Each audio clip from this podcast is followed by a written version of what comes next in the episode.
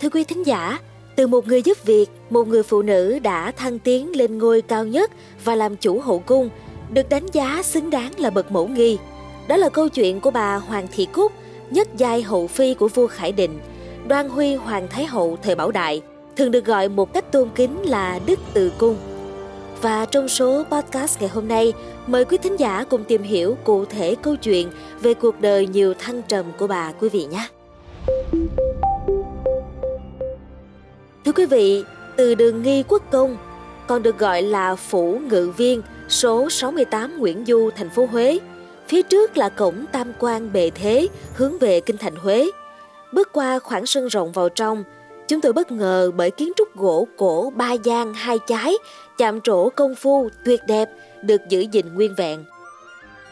Ấn tượng hơn cả là hệ thống trang trí và thờ tự, từ hoành phi, câu đối, hương án, lỗ bộ, khám thờ, bài vị được chạm trổ sơn thép hoặc khảm ốc xà cừ tinh xảo vẹn nguyên. Ông Hoàng Thế Hiệp, thủ từ, giới thiệu công trình xây năm Bảo Đại thứ 8 năm 1933 để thờ nghi quốc công Hoàng Văn Tích, cha của bà Từ Cung, cũng là ông nội ông. Cha ông Hiệp là Hoàng Trọng Đồng, em trai Đức Cô Từ Cung, người từng theo phò vua Bảo Đại du học ở Pháp từ năm 1922 tới năm 1925, đồng thời sáng lập gánh ca Huế Kim Sanh một thời rất nổi tiếng. Ông Hiệp kể, ba tôi hay nói, con ơi nhà mình tuy làm quan nhưng mà quan tàn. Theo đó, dòng họ Hoàng của ông ở làng Mỹ Lợi, Phú Lộc, Thừa Thiên Huế, từng có ông Hoàng Văn Tuyển, ông nội bác của bà Từ Cung, đỗ đạt ở khoa thi Tân Hợi năm 1851, được khắc tên trên bia Văn Miếu Huế. Ông nội bà Từ Cung từng làm quan tri phủ, cha bà là cụ Hoàng Văn Tích làm quan tri huyện. Cụ Tích mất sớm nên mấy anh em bơ vơ, sống nương tựa nhau rất khổ cực. Chuyện xưa kể rằng cô bé Hoàng Thị Cúc xoay đủ thứ việc, từ mót củi làm thuê làm mướn, lăn lộn khắp nơi buôn bán hàng vặt. Hồi đó mẹ con ông Hoàng Cả, tức Phụng Hóa Công, sau là vua Khải Định, nổi tiếng ham mê bài bạc. Anh đầu bà Từ Cung là Hoàng Trọng Khanh, thường xuyên qua phủ Phụng Hóa đánh bài, có khi thâu đêm suốt sáng. Cô em Hoàng Thị Cúc lân la đến chỗ người anh đánh bài để bán hàng vặt cho các con bạc. Thấy cô gái sạch sẽ, hoạt bát, đảm đang, nên bà Dương Thị Thục, mẹ đẻ ông Hoàng, kêu vô giúp việc trong nhà. Trong một lần hứng tình hiếm hoi, ông Hoàng cả kêu đòi bà Cúc đáp ứng. Lần ấy có thai, bà khai ông Hoàng là tác giả. Người mẹ không tin nên cho người đào hố bắt nằm úp cho cái thai lọt xuống hố rồi đánh đập tra khảo. Bà một mực khai như ban đầu, bản thân ông Hoàng cả thì khóc lóc, tuyệt thực, gây sức ép với người mẹ. Ngày 22 tháng 10 năm 1913, bà Cúc sinh hạ bé trai, sau này là vua Bảo Đại. Vì ngày sinh hợp lý theo lời khai ban đầu, cùng nhiều dữ kiện được tìm hiểu thuyết phục, không chỉ người mẹ đồng ý mà hội đồng họ Nguyễn Phước cũng chấp nhận bé trai vào thế phả mình. Sau khi lên ngôi, tháng 2 năm Khải Định thứ hai năm 1917, nhà vua tấn phong bà Cúc làm tam giai Huệ Tần. Vua dụ rằng, xét thấy mấy người thiếp từ khi trẫm còn chưa lên ngôi vẫn hầu phụng trẫm đã nhiều năm, đáng nên thương đến mà vinh danh. Trong khi đó, Hoàng Thị Cúc nguyên là người được từ chỉ của Hoàng Thái Phi tuyển vào hầu hạ của dinh hoàng tử, rất được lòng bề trên, lại sớm ứng điềm mộng lành mà sinh con trai, truyền tấn phong làm tam giai Huệ Tần. Cuối năm 1918, nhà vua tấn phong bà làm nhị giai Huệ Phi. Đến đầu năm 1923, nhà vua lại tấn phong làm nhất giai Hậu Phi. Năm 1925, Trước khi vua Khải Định băng hà, các quan đại thần có hỏi ý kiến thì vua trả lời gọn lõn, tử quý mẫu vinh, tức là con quyền quý thì mẹ được vinh hiển. Di chiếu được tuyên đọc sau đó cũng ghi rõ, nếu hoàng thái tử Vĩnh Thụy được làm vua thì chỉ một mình bà Cúc làm hoàng mẫu. Sau hồi loan chấp chính, năm 1933, vua Bảo Đại đã tấn hôn bà, làm đoan huy hoàng thái hậu, bà chính thức làm chủ hậu cung. Cha mất từ nhỏ ít học hành, đi buôn bán sớm, cho nên khi vào cung, bà Từ Cung rất chịu khó học tập, học tiếng Pháp, chữ Hán, kinh kệ và chữ nghĩa thánh hiền. Hồi ký bà Trần Thị Như Mân, hiền thê học giả Đào Duy Anh, viết về người chị Như Thiều từng vào cung dạy bà Từ Cung rằng Khi Bảo Đại lên ngôi, bà Từ Cung trở thành Hoàng Thái Hậu, nhưng vì xuất thân từ con nhà bình dân nên bà không rành cách ăn ở trong nội phủ và ít được học hành.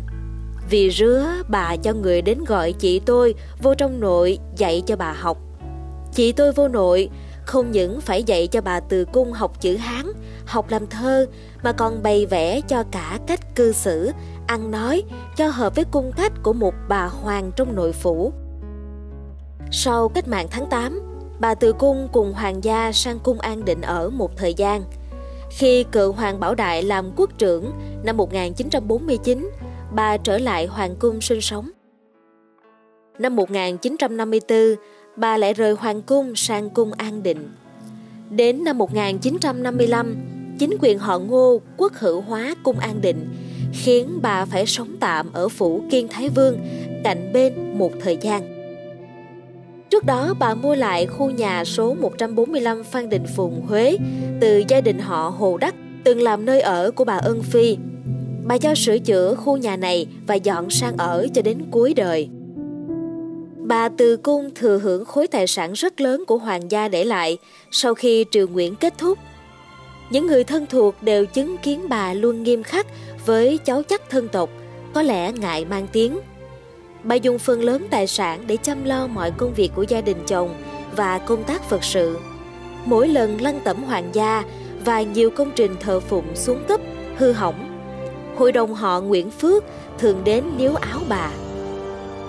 Thế là những tài sản, cổ vật được bán dần để lấy tiền sửa chữa, cải tạo.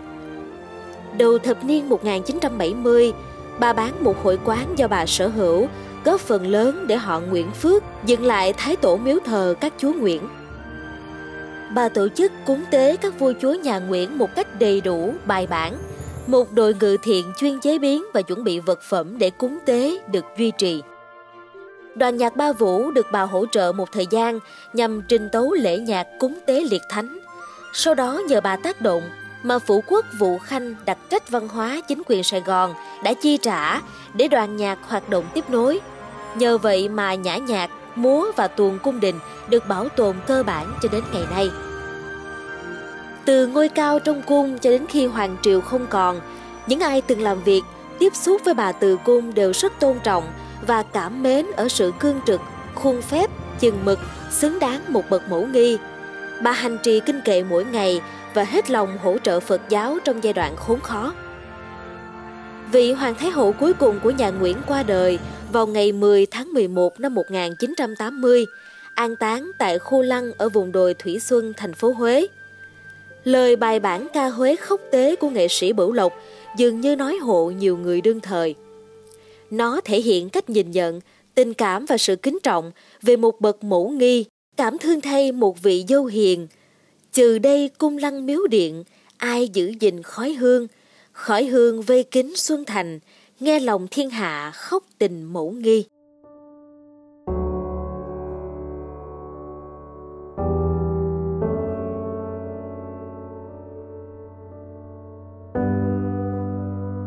Quý thính giả, mong là với số podcast ngày hôm nay đã mang đến cho quý vị một câu chuyện nhiều cảm xúc về cuộc đời bà Hoàng Thị Cúc.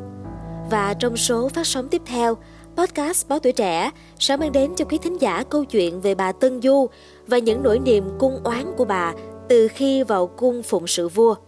Những bí mật của nội cung vẫn sẽ được chúng tôi cập nhật tại podcast Báo Tuổi Trẻ với chuyên mục Đất và Người. Vì vậy hãy tiếp tục theo dõi và đồng hành cùng chúng tôi quý vị nhé. Còn bây giờ, xin chào tạm biệt và hẹn gặp lại!